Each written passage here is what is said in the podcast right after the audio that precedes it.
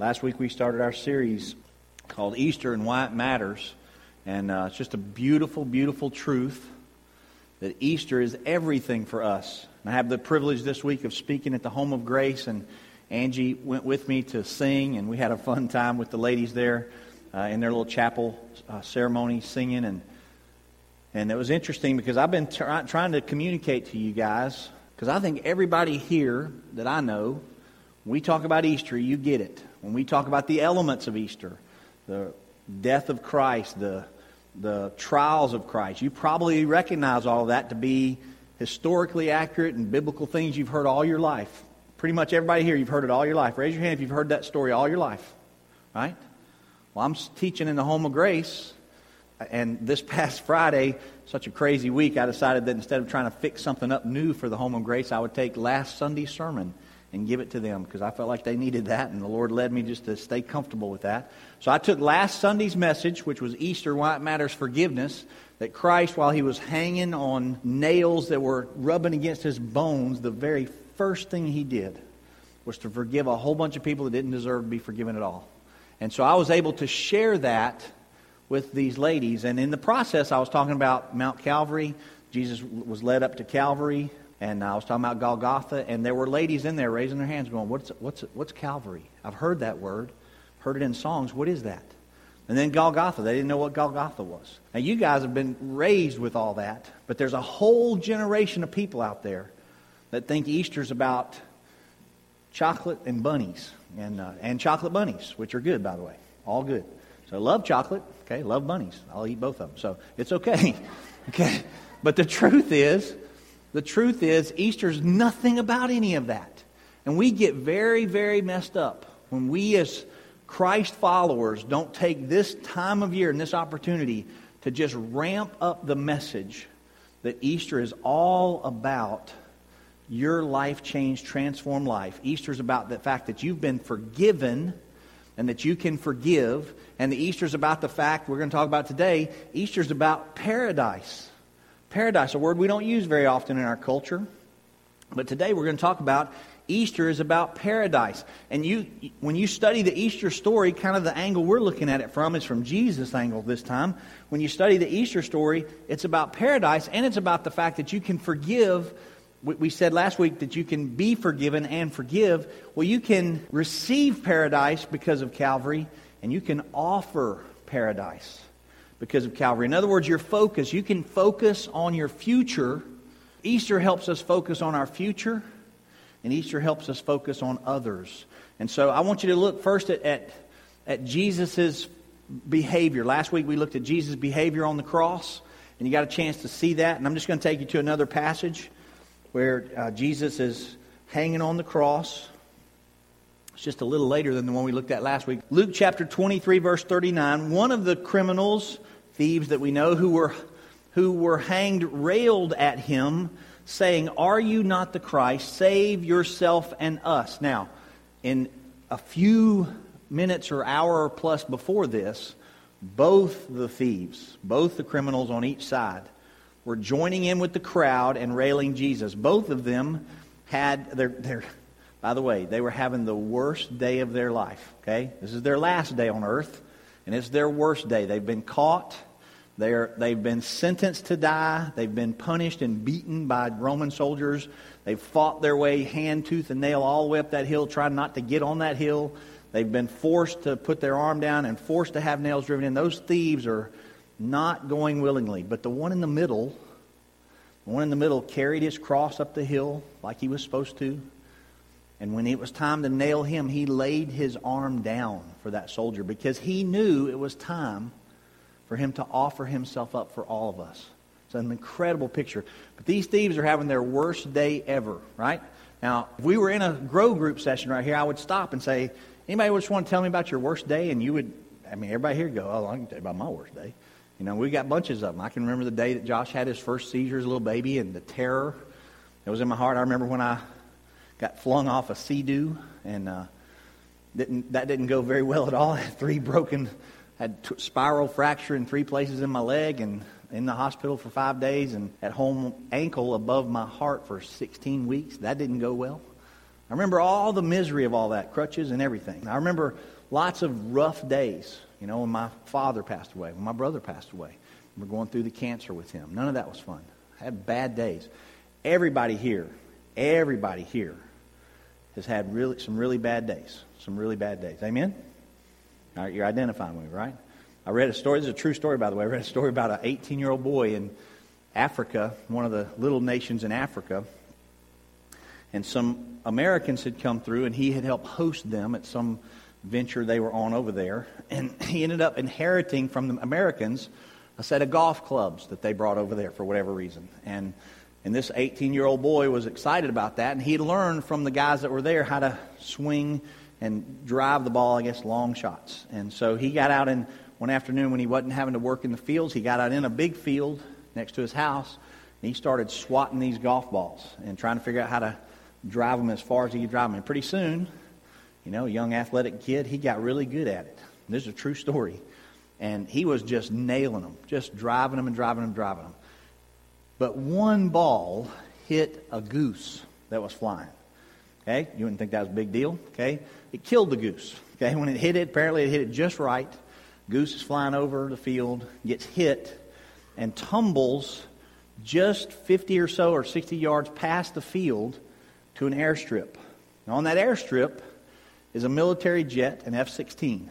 The military jet is taxiing out with a brand new, first time flying pilot. He's just got his training license. He's ready to take his first solo run in that F 16. And he's taxiing down a runway, and a giant dead goose falls on his windscreen. Scares him really bad. Okay, freaks him out.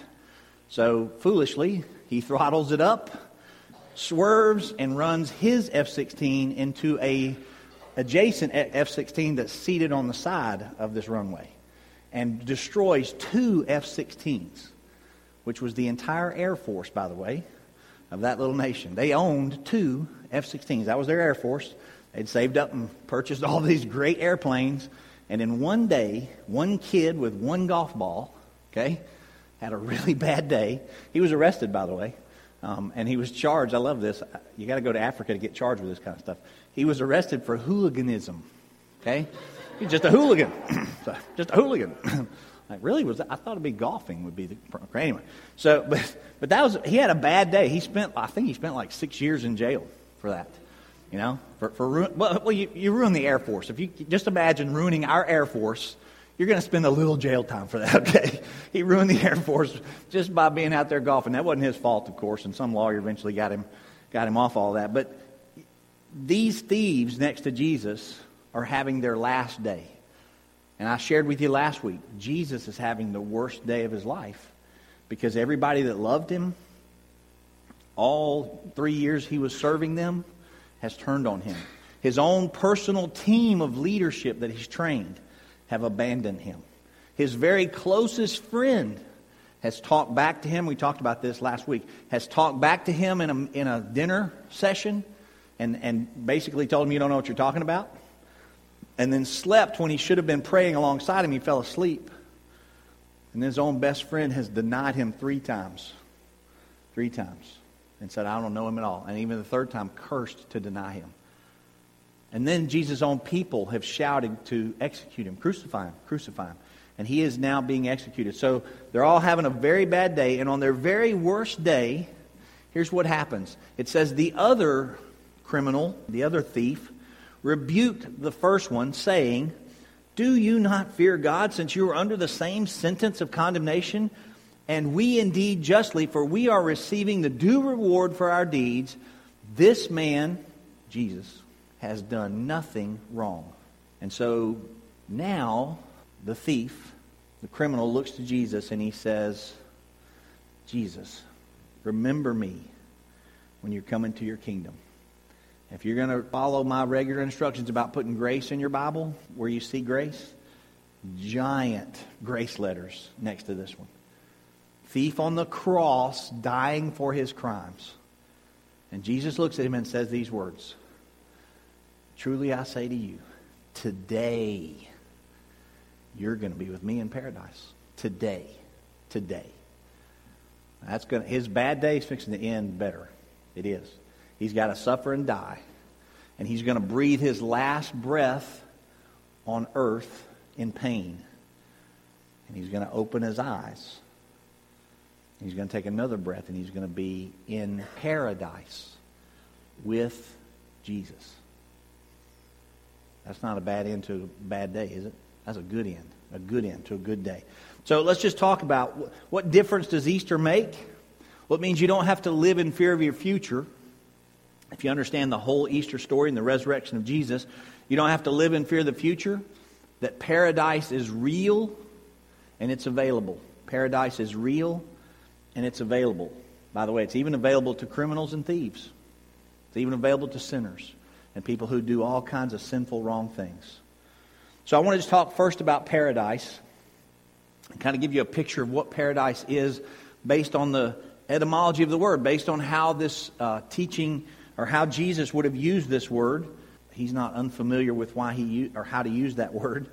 And so, if you take the word way back, it has Persian roots. It's actually a Persian word that eventually was used in the Greek culture, and it meant a place of pure beauty, pure beauty, a place of great delight.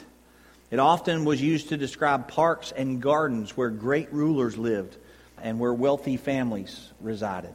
Um, one of my trips overseas uh, years ago when I traveled to, uh, to Europe all the time, we were s- stuck in Switzerland between trips to Poland and Ukraine and Romania. And Switzerland was kind of our base. We'd end up, we'd, we'd train back into Switzerland, spend a couple days collecting up more supplies or doing whatever we got to do. And Switzerland's very, very, very nice place. I mean, filthy rich people, like McDonald's there for the average person is about $15 for one meal, and that was back in the 90s. So it was a very expensive place to live. So we didn't try to stay there long because the other countries were much, you know, McDonald's there was like $3 in Romania, and over here it's like 15. So it's like, hey, y'all don't eat much while you're here. I'm trying to tell my college students, stop eating so much. You're killing our budget. So, but, but Switzerland was beautiful, and so the, the missionaries like to take us around to see all this incredible historical stuff that's there. And there's a palace there called Schönbrunn Palace. It's very famous. It's been in a ton of movies. Having seen it, then you start watching movies, you go, oh, well, that's Schönbrunn Palace. It's in all the movies. Um, it's just incredible, incredible footage. And, uh, the, the, the place is, we, never, we couldn't get, we spent a half a day there and probably saw one one hundredth of the rooms. But then we went out back, and you go out back, and behind the palace is the gardens. And I mean, it's just breathtaking. The colors and all the, the sculpting of all the bushes and everything were just overwhelming. You just couldn't decide do I want to go look at that part or this part because you're on this little uh, step that looks down into these gardens and you just can't figure it out. It's so beautiful. Students I took with me were just, we were just overwhelmed. And what really came to me, and the Lord just revealed this because we're just walking along talking about the thousands of colors that they could put into the flowers and the blooming bushes and all the stuff that's there and how they mixed it all up and how beautiful it was. And we were just talking about it. And I finally said, you know what's crazy to me is this is the fallen version of a garden. This is a fall. We live in a fallen world. This is what it looks like when we have to do it by the sweat of our brow. You know, this is this is beautiful. Like take your breath away, beautiful.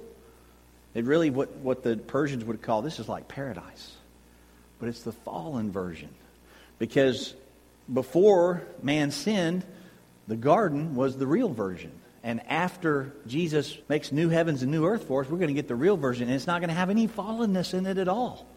No fallenness. It'll be all pure glory. Can you imagine how more brilliant the colors will be? How much more beautiful? There's probably stuff we can't even see. Our eyes will see so differently when they're not fallen. Here's what the word means in its original deal. It's, it's used of gardens and parks. Genesis chapter 2 and verse 8 uses it this way. And the Lord God planted a garden, that's the word for paradise, toward the east in Eden, and there he placed man whom he had formed. In the Old Testament, when it's translated into Greek, which is called the Septuagint, the Old Testament version of the Greek Bible, uses the word paradise. The exact word that Jesus uses with the, the thief is the word that it says God planted. God literally planted a paradise for man to live in. And Jesus on a cross, and he looks at the thief and he goes, Today, you're going to be with me in my paradise, one that my Father planted. Isn't that amazing? Revelation chapter 2 He who has an ear to hear, let him hear what the Spirit says to the churches. To him who overcomes, I will grant him to eat of the tree of life, which is in the paradise, that's the Greek word, which is in the paradise of God. So if we endure and overcome in our faith and walk by faith like we're supposed to and believe in the shed blood of Christ, we, like the thief, will dwell forever in the paradise of God. He owns the paradise, by the way. He owns the paradise. And he gets to bring us into that. Paul says in 2 Corinthians 12, he was caught up into paradise. Caught up into paradise. Um, he had a vision. And it, by the way, he says this vision was so powerful, he can't even relay it to you. What he saw in those in paradise, he can't even relay it to you. And he said the Lord gave him a thorn in his flesh to keep him from being proud about what he was able to experience in his vision with God. That's a pretty amazing place. Whatever paradise is, it's a pretty amazing place. Or that's the history of the Word and the understanding of the Word that Jesus is using. I want to talk to you for a minute about Jesus' teaching. And I could do a ton of Bible verses. I'd encourage you to look up as many verses as you can on Jesus' teaching on heaven and the kingdom of heaven and the kingdom of God and our future. There's tons of verses about that. But I picked out two today. I didn't want to keep you forever. I just wanted to look at two real quick ones. And uh, there's a purpose in that. So, Matthew chapter 7, verse 21, starts with a very interesting phrase. Not everyone who says to me, Lord, Lord, will enter the kingdom of heaven. And just hit the brakes for that set one second and just soak in to that. Not everyone who says to me, Lord, Lord, just calling me Lord is not the key to get into paradise. Not everyone who says to me, Lord, Lord, will enter heaven. Only he who does the will of my Father who's in heaven. Many will say to me on that day, he's talking about a judgment day, Lord, Lord, did we not prophesy in your name and in your name drive out demons and perform many miracles? And Jesus says, I, the judge, will tell them plainly. Listen, what he's going to say plainly. I never knew you.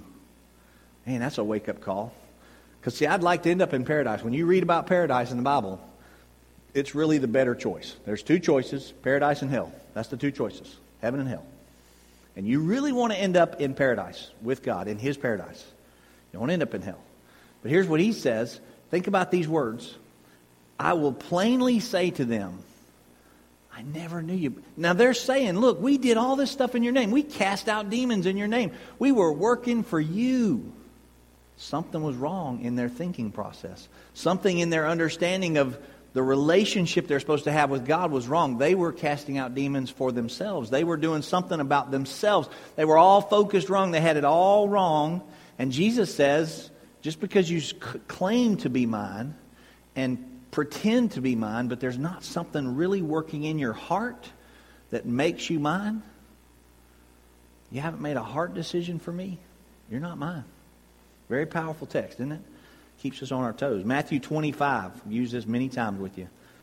Matthew 25, verse 31. And just follow along here. When the Son of Man comes in his glory and all the angels with him, he will sit on his glorious throne. Before him will be gathered all the nations. He'll separate people one from another as a shepherd separates the sheep from the goats. He will place the sheep on his right hand. And for all my left handed brothers, I'm very sorry about this. I'm a left handed guy.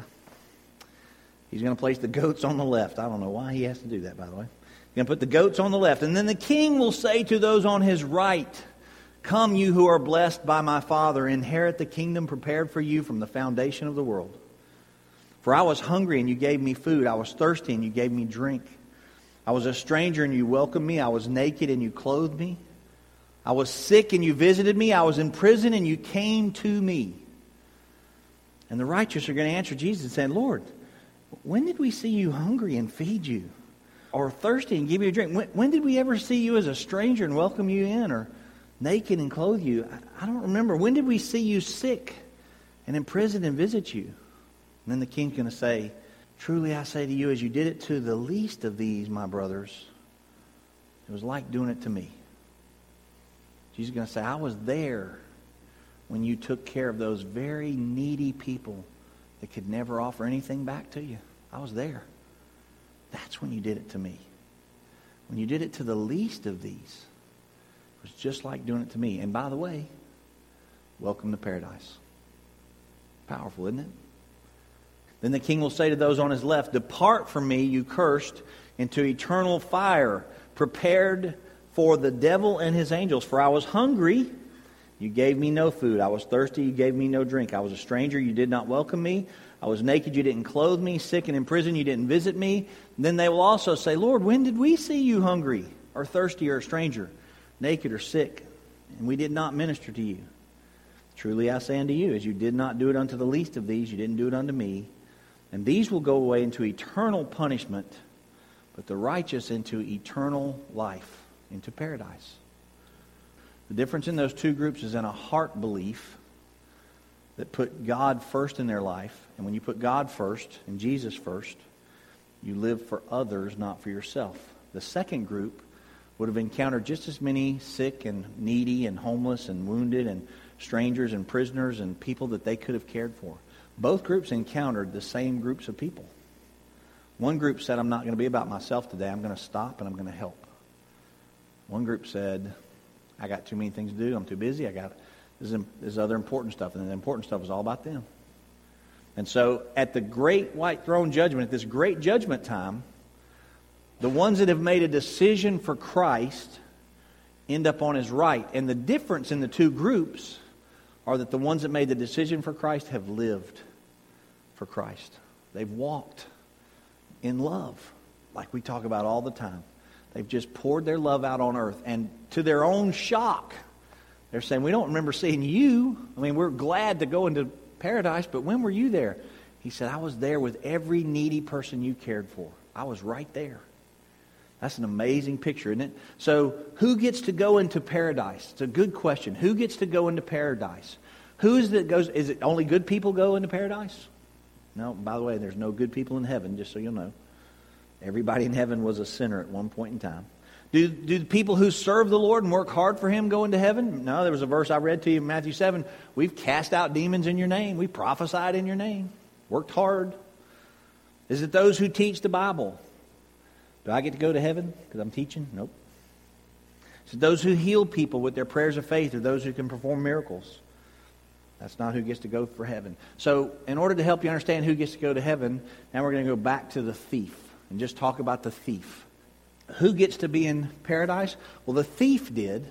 So let's study him for a minute. Let's talk about the thief. Now, the thief, okay, and just give you some facts that we know about him scripturally. He was most likely Jewish. Romans never crucified Romans, too undignified. They had many other ways of executing their own, but it wasn't by a crucifixion hanging naked on a cross on a hill across from Jerusalem. Not how they treated him. He was not important enough for his name to be given. He's just called a thief. He didn't even have a title or a name. Nobody in the setting in any of the Gospels, nobody ever calls his name. So we don't have a name for him. He was very susceptible to peer pressure and crowd following as he's, is he's carried out and put on that cross initially. He's exactly what everybody else is. He's a bitter and angry person. Uh, his, his words are filled with bitterness and anger, and he's mocking even Jesus next to him early in the story. Right? So he's caught up in that peer pressure moment where he's just having a bad day and every and peer pressure everybody else is doing it so he's going to do it the jewish leaders by the way the jewish leaders his religious leaders that should have cared for his soul a long time ago. His religious leaders are lined up on the back edge of that hill shouting bad things at Jesus, mocking the high priest himself, Jesus Christ, Son of God. And so he's on this cross and he's watching his own religious men do all that. And so he's, he's just caught up with all that. He's caught up in that peer pressure. He was executed for his crimes and probably, eh, as we study the history of that time, he had to be a repeat offender to end up with this kind of execution. So the local authorities are very glad to be getting rid of him. There were, there were guys that the local authorities would punish and torture and run out of town. Sometimes they would take guys and, and go, you know, that guy's driving us nuts, man. Just put him on a, you know, put him in that cage and let's ride him about 600 miles that way, throw him in a river somewhere, and y'all come back. And that was how we got rid of bad guys. Because, you know, back then you couldn't travel 600 miles real easy. So you could, you could get rid of bad guys a lot of different ways. Crucifixion was one of them, but it's like the peak. So this guy has messed up somewhere, He's, he's made enough bad decisions to get some really big people mad at him, and he's going to be executed for his crimes because of that. He stole things rather than work for a living. He stole things. I've had a lot of things stolen from me the last several years. A lot of things. Had my car broken into, my truck broken into the night, two nights before Christmas. I just smashed the window in my driveway. Just ticks me off when they do that, by the way. It's not their stuff. None of that stuff was theirs. Right? Had my, had my, my trailer stolen. Uh, chained up out back here a long time ago. Out back, had my trailer chained up out back. Thank God there was no mowers or anything on, just my trailer. I came up here to get my trailer one day, it was all chained up. Chain was still there, trailer was gone. I'm like, wow, somebody stole my trailer. Had my mower stolen out of our shed, right here. Really good mower, too. I missed that mower. It's a good mower. Gone. Just gone. I hate people that steal. That just drives me nuts. That's this guy. That's this guy. He didn't work for his stuff, he took other people's stuff. He constantly was stealing other people's stuff. And that's just plain old bad character, isn't it? Just bad character. We don't like those people, do we? No. No. We don't like those people. Bad character. Okay, so he had a character problem. And then he was a bad thief. He wasn't even a good thief because apparently he got caught several times. Apparently he, he tried to steal too much and he wasn't real smart at it. Somehow um, he was a bad thief and he got caught with an alibi or without an alibi. He didn't have a he didn't have an alibi. He didn't even have friends that could get him out of it. He didn't have anybody that could identify, you know, say, "Hey, that wasn't really him. He has a twin brother like that, so you can't take him." Nobody would help him. So he doesn't have enough friends to get him out of this. He doesn't have any people in the higher courts that can help him. He's just in trouble. He's a bad thief that got caught, and he's being punished and executed for irritating the daylights out of the Romans.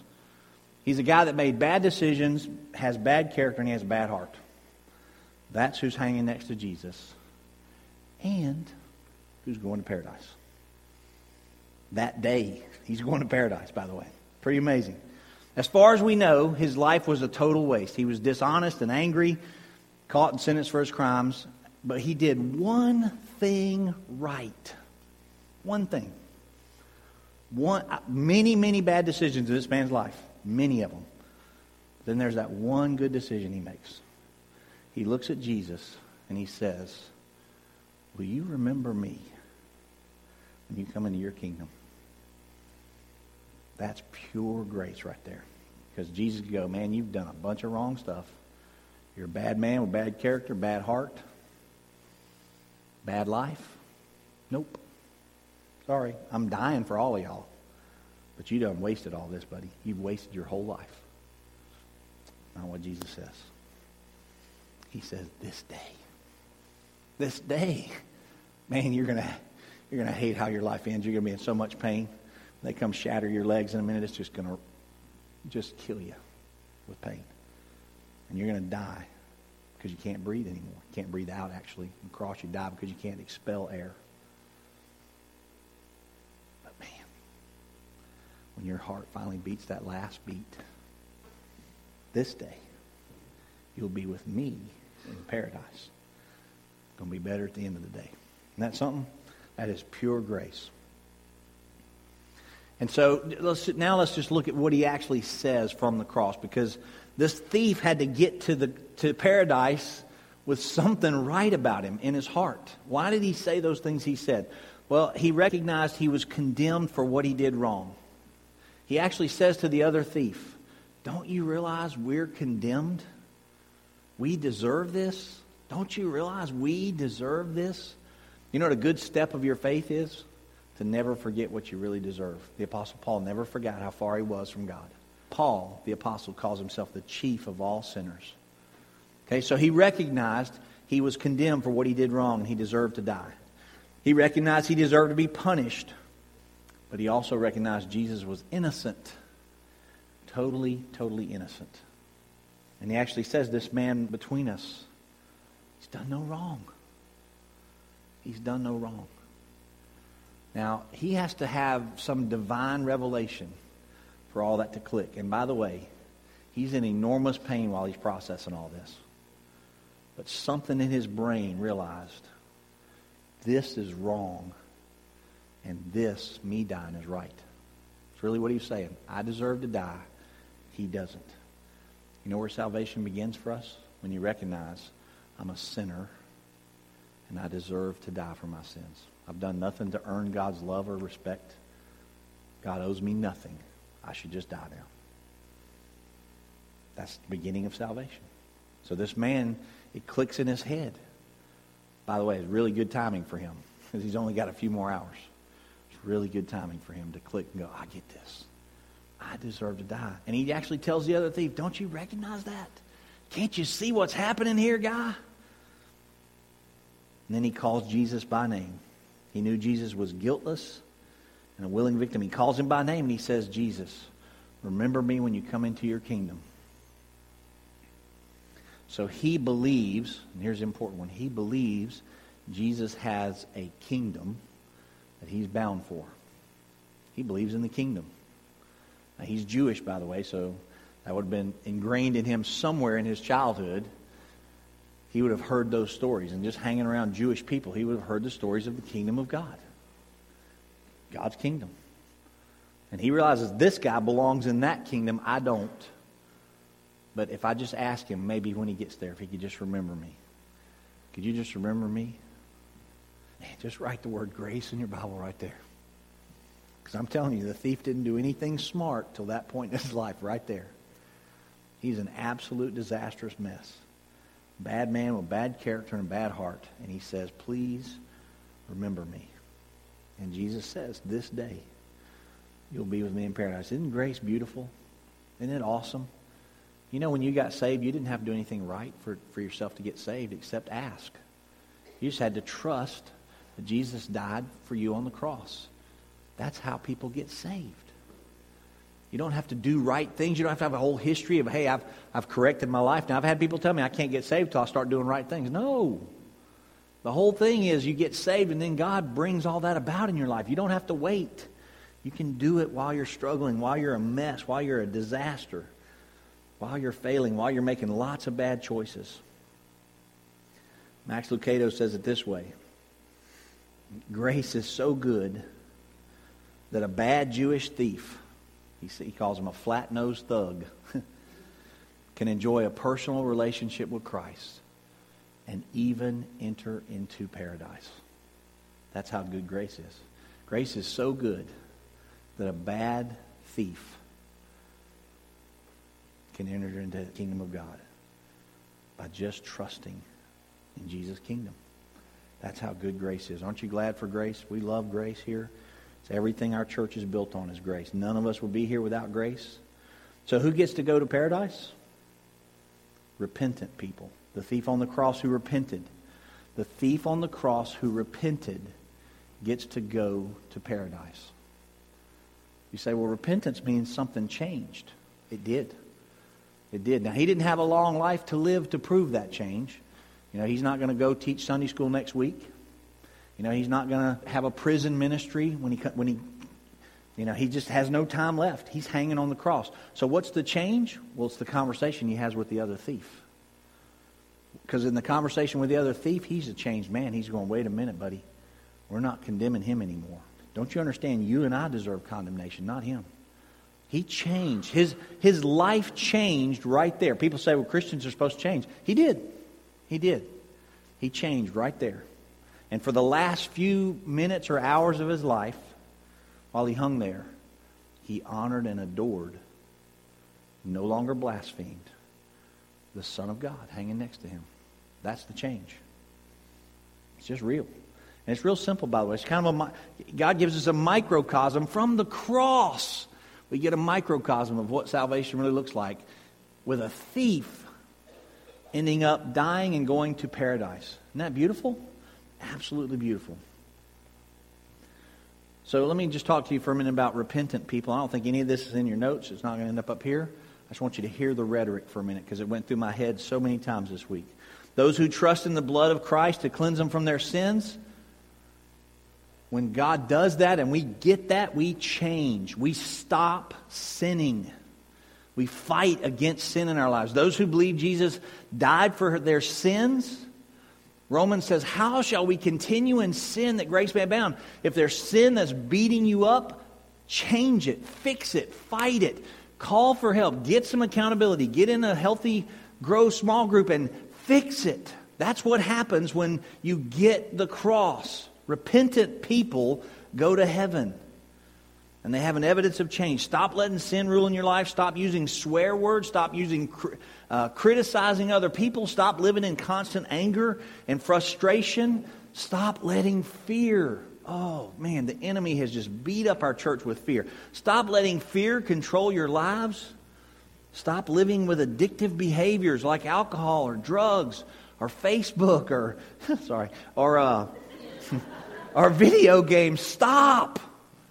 Stop getting caught up. By the way, they've done a study now that the pathways of your brain, your electron pathways, when you're t- on your phones a lot doing Facebook or your tablets, probably saw this study, Kurt, but they've got this study out now that, that that same electronic system that's firing in your brains during that is the exact same thing that happens when people do heroin in their brains. It's the same neurons that are firing. That's why it's addictive. It's hard to put it down. Any of you ever tried just to put one down and go, hey, I'm not going to use my, I'm not going to do that today. Let me just check it real quick. I'm just, I'm just checking. Okay. And it's hard. It's hard. I left the house yesterday. I had a, a breakfast appointment with Tim Smith, one of my mentors, at, at Cracker Barrel. And I got up yesterday morning and, and took care of some chores. Went, sorry, we, it wasn't a bad thing, Brandon. It was good. I wasn't in trouble at all. He was the mentor, and I was in good shape. So, but, but I, I left. I left the house. I had to leave. I, I, did a bunch of chores in the house before I left, and then I realized it's I got to go. I'm going to be late, and I can't be late. You can't. You don't ever want to be late meeting your mentor. That's a bad thing because then you get in trouble for being late at Cracker Barrel. So, so I didn't want to do that. So I had to hurry out. Well, I couldn't find my phone anywhere. I mean, it just it wasn't anywhere. I'm like, I got to go to Cracker Barrel. I got to go all the way from my house by the airport down to Cracker Barrel on the interstate without a phone.